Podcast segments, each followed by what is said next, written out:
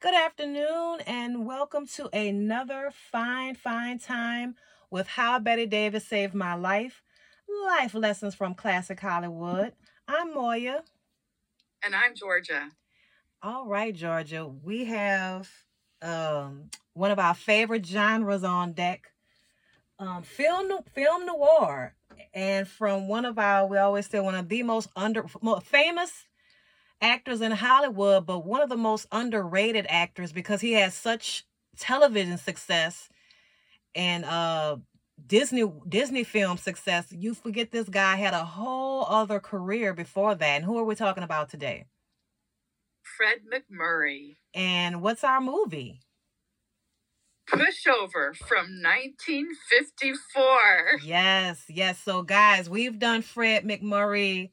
this is not our first Fred MacMurray movie. What was our other one? I don't remember. Double Indemnity. Double, double Indemnity. Yes, thank you. We were just talking about it. Yeah, double the one that made him because he was because his career is so weird. He was known in Hollywood. He was a successful actor, but that double indemnity just took him over the over the top being iconic. Besides, everybody knows from my my three sons and then Flubber and all the Disney movies and the absent-minded professor and all this stuff. Cause that's what I knew him from my three sons. So when I got into movies and I saw like, man, this dude had a whole other career. And so one of my favorite roles from him, besides Walter Neff and Double Indemnity, was him being the sleaze ball heel boss in the apartment. Georgia, have you seen that one? Yes, I have. Don't you? That's he is. Girl, he is something else in that, ain't he? Yes. Ah. I love him as a as a quote unquote villain or sleaze. Yeah. So yeah. So and, and we, he did not disappoint in this movie as well. So we're gonna get into that. So push over and who else? Who are other stars? Introducing Kim Novak in her first starring role, and we also have Philip Carey we have uh, Dorothy Malone. Yeah. She has dark hair on this movie. E.G. Marshall. Yes. And it, there's a little bitty part there where you see Marion Ross, the mom from Happy Days. There's a, a little scene in there with her. Okay, I missed her. I, I don't think I saw. Yeah, her. yeah. Yeah. You have to look really quick. There's there's a little scene where the there's a party um, at Dorothy oh, Malone's and okay, girls yeah. together. And if you look, it's very very quick, but it is a very young Marion Ross. Mrs. C. She's one of the, yeah, Mrs. C. Right. oh wow. Um Philip, like I think I don't know if you say Philip Carey, he was in a lot of things. Uh people you probably recognize from a whole bunch of television. Some so yeah, man. Um I this movie uh is not a household name movie, you know, you know, didn't well Fred MacMurray is already a star. But um it is I like I said, I love him not being uh well the man could do everything. So he's one of those rare actors, like I said, underrated. He could do comedy, he could do dramedy, he could do tough guys, westerns. I mean, really, really rare. He he never he could play anything. And I think we found out when he did double indemnity, he was a kind of afraid because he had always he had never played that role before. So he knew he was taking a risk, but I don't I don't think he was nominated for that role, but he certainly should have as well. Because he's just he uh, maybe because he played it so well and just underplayed Walter Neff. Um. So, but yeah, he so he's Walter Neff ish in this movie. Georgia, tell us about this movie. Well, I tell you what. As far as the plot goes, Fred MacMurray plays a cop whose job is to surveil or spy on a bank robber who goes on the lam. Okay, and who doesn't love a takeout movie. Yeah. Now, okay, he finds himself falling for the bank robber's very seductive girlfriend, played by Kim Novak. So this is this is what you're gonna have to watch for. So will the cop uh, be lured to the dark side by the femme fatale, or Will he get the bad guy and recover the money before it's too late? You got to watch and see. You got to watch and see. Yeah, you definitely have to watch and see. So, y'all, for those of y'all who don't know, uh, you know, join us for the first time, welcome. We want to thank all of you who've been supporting us on all the listening platforms. We're on all of them except Amazon Music yet. And um, you can always catch us on Facebook, How Bette Davis Saved My Life, Life Lessons from Classic Hollywood. Um, shout out to Steve Hayes. Um, he recently just this is a side note. Check out his YouTube, uh, his YouTube channel and his uh, Facebook channel. He recently did uh, reviewed um, two Bette Davis movies. And and speaking of that, we don't want to forget what is going to be our next movie, Georgia. The corn is green with the best actress yes. ever, Bette Davis. yes, yes. So uh, we, so we'll be looking for that one to drop uh, uh, after this one. And so we call our, our show How Bette Davis Saved My Life, Life Lessons from Classic Hollywood, because we try to curate and, and pick movies that you can actually learn something from them. Um, you be edutained, as they say. And Georgia, would you say pushover? Is there any life lessons in pushover? Yeah, I would say so because you know you don't want to ruin every you know in in a moment of impulse you don't want to ruin everything that you've built your life upon. Everything you stand for you know your moral code the people who trust in you all that because you think that you can quickly make a lot of money or this dame is going to stick with you and all that. I mean so to me that's what I got out of this movie. But I tell you, ah, you know, and sometimes you'll find love because uh, from the Philip Carey and Dorothy Malone little uh, aspect of it, you watch these two. Sometimes you'll find love in very unexpected unexpected places, and people are not what they seem at the like at the beginning. You got to let love develop. Absolutely. So those are the two big takeaways from this movie. Yeah, uh, yeah, and I couldn't agree with you more. Um, and so I just want to get into it is film noir and I just want to talk a little bit about uh you know, hopefully those of you are listening, you all you all know what film noir is. Um is is that post and, and and before I say that the film noir was kind of always there like in the gangster films some of them was kind of over the top um because i've seen some like pre post World War II film noirish movies. They're very rare. Um, but yeah, so this is that pre uh I mean that post World War II genre film noir where, you know, America's, you know, kind of jaded and you can't have those cornball movies like and, and people dressed in tuxes. It's more realistic, you know. And I love that's pre-code and film noir is and, and the 30s and 40s those are my favorite favorite genres but pre-code and um film noir. So let's talk about i want to talk about kim novak real quick. Like you said this is her first um feature film. It's gonna say introducing kim novak. She was very young very pretty. And of course fred MacMurray is older than her. But kim novak you know really good actress. She's kind of underrated too. You know she was able to play with older men because she just had that um sophistication about her. And her voice girl i wish i could get my voice to sound like that. Man just sultry and raspy. Oh girl her voice. Honey she could sell. She look she could do some some some serious uh damage with that voice make her some serious money if you know what i mean. But nah that you know that ain't right. But yeah she was she was uh really sexy without being uh cheap if you know what I mean, Georgia. Yeah.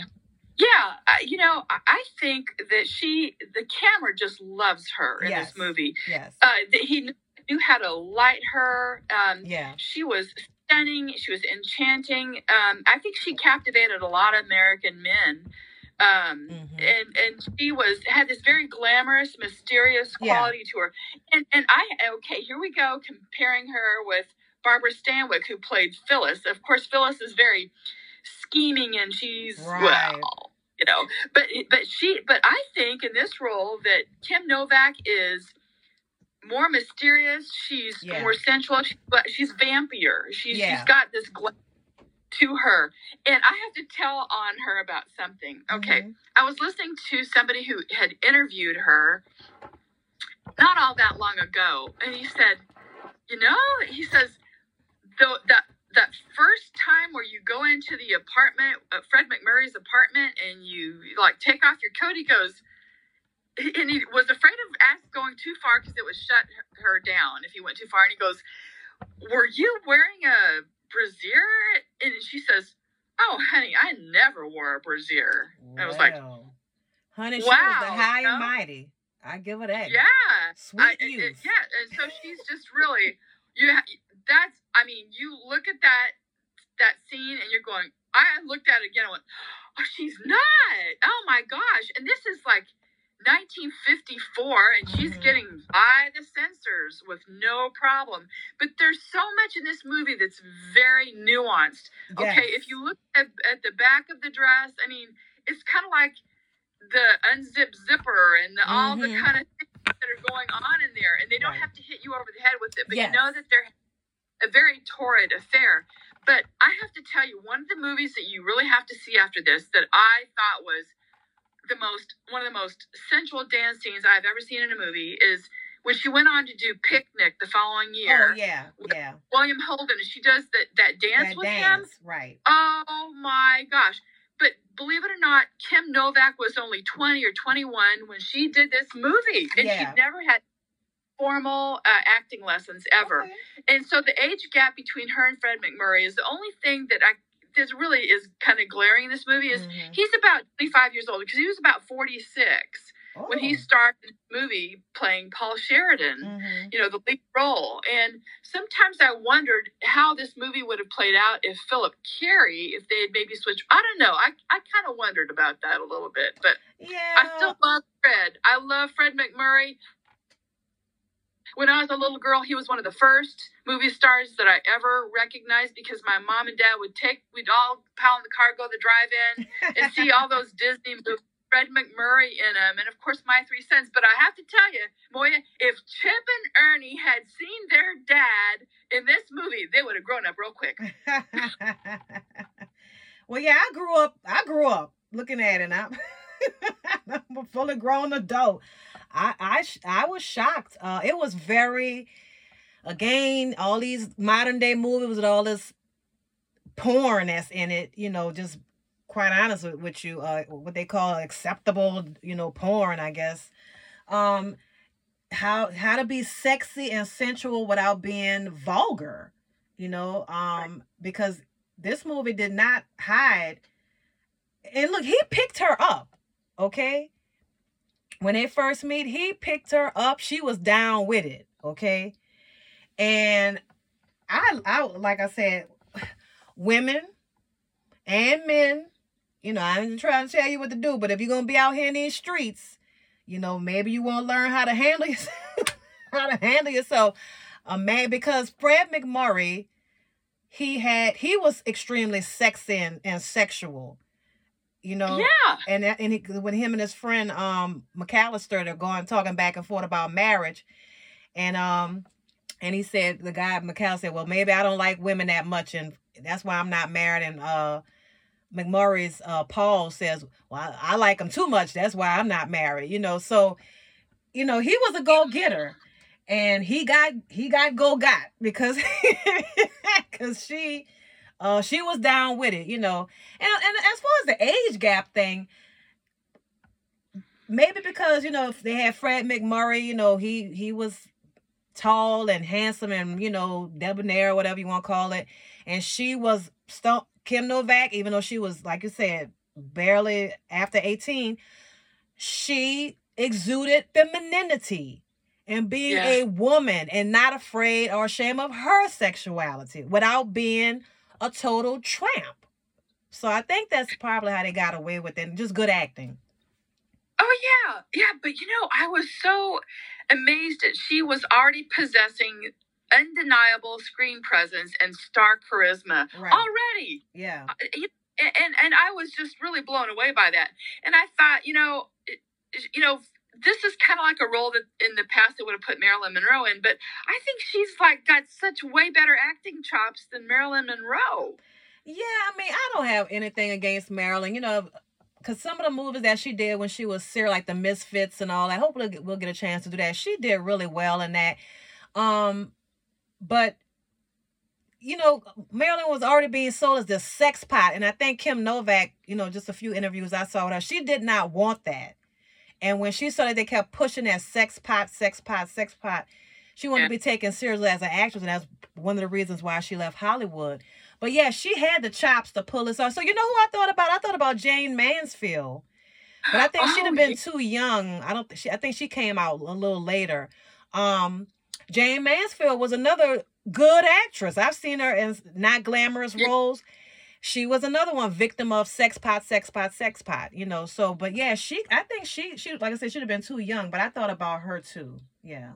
Yeah. Well, I don't want to take anything away from Marilyn Monroe or Jayne Mansfield, but yeah, you're right. In the right roles, they could definitely act. Yes, yes. So what else you got um, for us? Well, okay. Uh, I just I thought because you know to us nowadays, when you mentioned the actual amount in the robbery was two hundred and ten thousand dollars, it was stolen from the bank. But in 2021, that money would have been equivalent to 2.13 million dollars. and in 2022, that's two hundred and thirteen thousand dollars with this doggone inflation. Good point, Moya. yeah, due to inflation. right. right, right. But, yeah. Um, well, this is also uh, Fred MacMurray's final noir role that oh. he actually did. Yeah. Okay.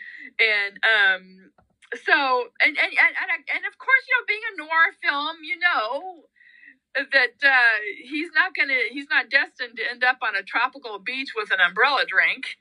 So you gotta really watch yeah yeah you're right you're right. Um yeah.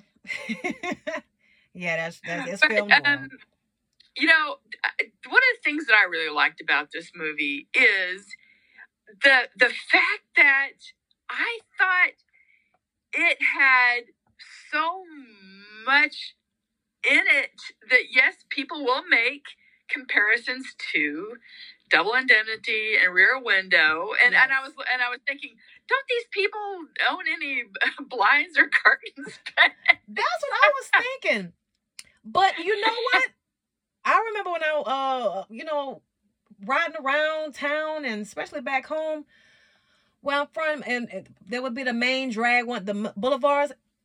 But even across the street in my neighborhood, some people have the they don't use blinds and curtains, which is crazy.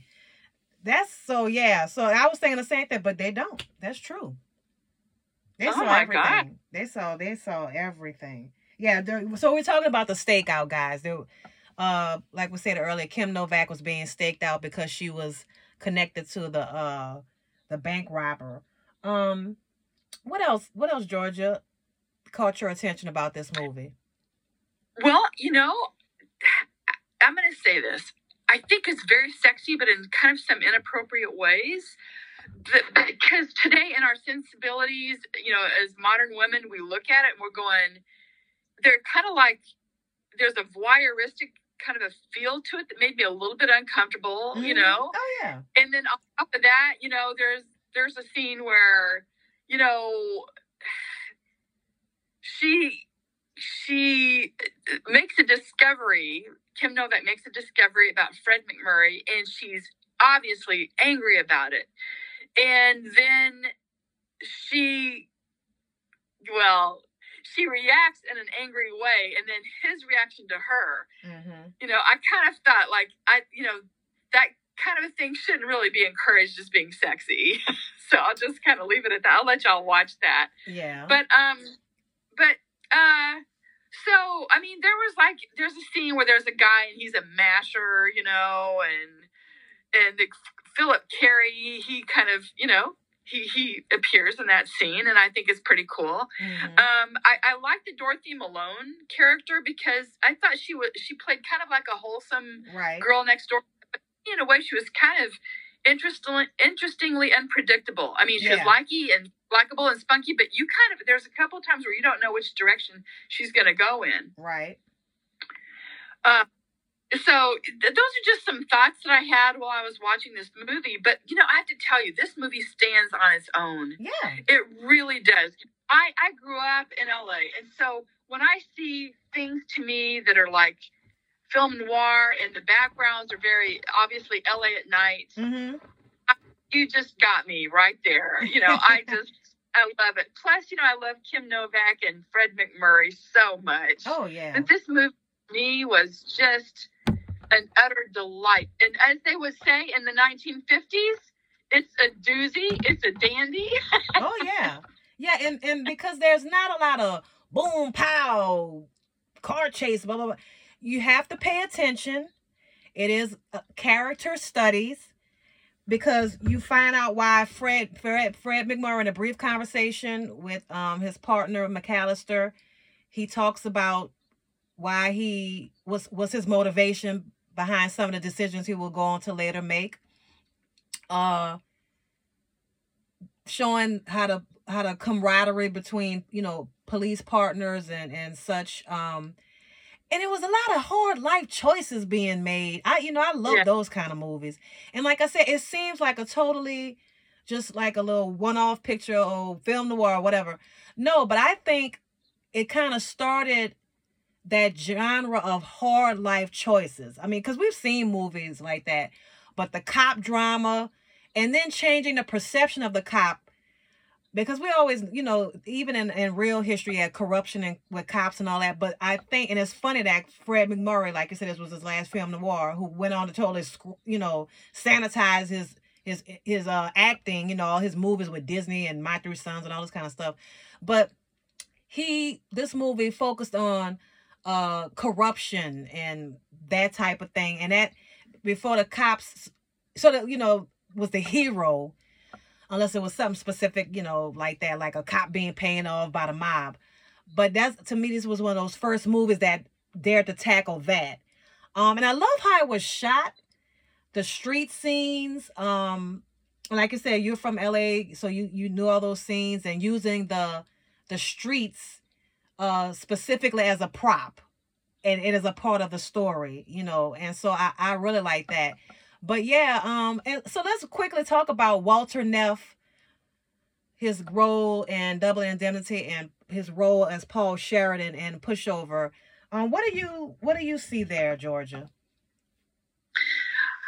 I think that the Walter Neff character was a little bit more well drawn motivationally. You see the interesting relationship he had with uh, Edward G. Robinson and Mhm. how that he how his boss trusted him.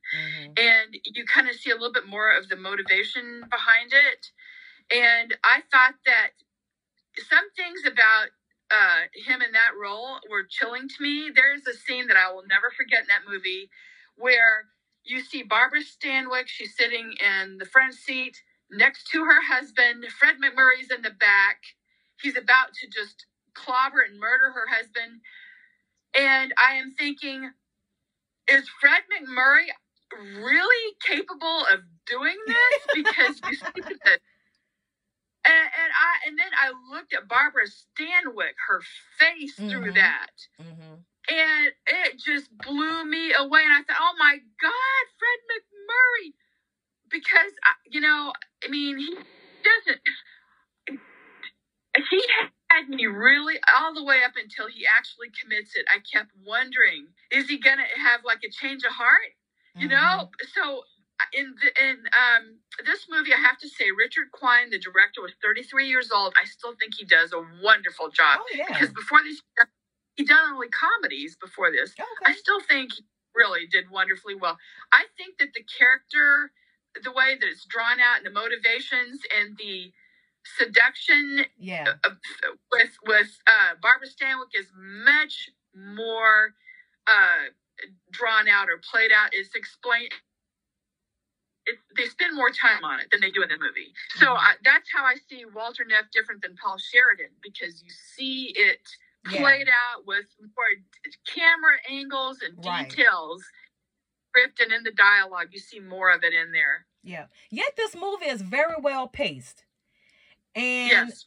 because you have such like excellent um another underrated actor, E.G. Marshall, one of the best actors, character actors, not a leading man, but excellent in every role I've ever seen him in. And we already talked, and Dorothy Malone, she she became a good star. She also became kind of a little sex symbol, and she went on to win an Oscar for I believe Written in the Wind.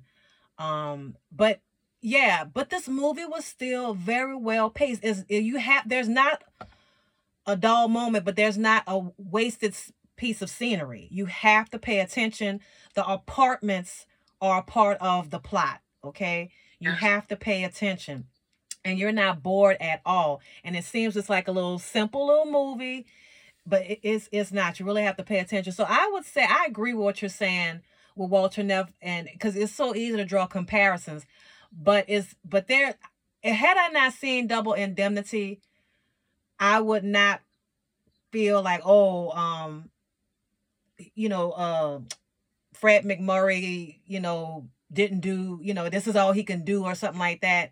Or or should should I say, maybe I'm saying it wrong. Had I not seen pushover, nothing was lacking. That's what I'm trying to say. Each character stood on its own, was strong. I didn't think, oh well, he should have did this uh what he did in double indemnity he should have did this in pushover. You know i didn't think that because he played him as two totally different guys. A lot of similarities but i think that was on purpose because you had two totally different women. He had a younger woman with kim novak and she was already the criminal element or quite you know swimming around with it and he was a cop so he had more of an oath. He had friends and sense of duty versus Walter Neff, who was just kind of on his own. Like you said, he was only kind of beholden to to um, Edward G. Robinson. So he had to play it differently. And I'm glad he didn't try like so many actors we see play the same dude over and over and over. No. I would say Phil uh Paul Sheridan was Walter Neff's older uncle. who knew the, yeah. who knew the score, but still was a skirt chaser. But it but guys, it's really not about skirt chasing. It the skirt chasing was really an opportunity for something else. And I'm not, you know, we don't want to give too much away. The real prize was something else. The his relationship with Kim Novak just happened to be the off ramp to that. And I like how he how he played that. Um so Georgia, you said in the beginning, you know, what what what's the life lesson, you know, about um making choices and uh you know circumstances you know what are you going to do what is your true character? You know i'm kind of paraphrasing what are you saying. But yeah we're we are we uh are about to wrap this up. Georgia do you have any final uh comments? Um gosh moya i just want to say that um the movie ends there is uh like in in these movies you so often find like um a little bit of uh, uh, some poignancy or like some insight uh, but i think the final scene provides terrific movie justice i'll just yeah. say that yeah. in my way of thinking. I i just wanted to end with that. Yeah um all I will say is for those of you who are Breaking Bad fans, I got glimpses, and I'm probably gonna give it away, this movie away if I say this. The, put it like this: the ending scene should remind you of uh, of of Walter White. Him and him, Paul Sheridan and Walter White were making similar life choices. I'll just leave it like that. They were living parallel lives, so to speak. Uh, Paul Sheridan could have been a precursor to Walter White, and I'll just leave it like that.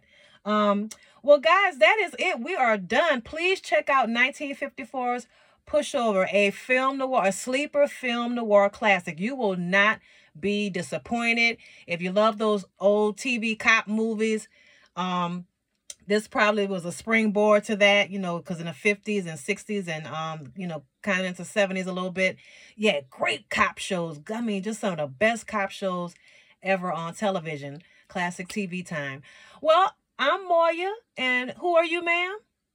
And I'm Georgia. And we are out of here, guys. Don't forget to check us out on our Facebook page, How Bette Davis Saved My Life. Life Lessons from Classic Hollywood. Again, we appreciate you. We cannot do this without your support. We really, really love you, and we love doing this. See you next time for Bette Davis. The corn is green. Take care, guys.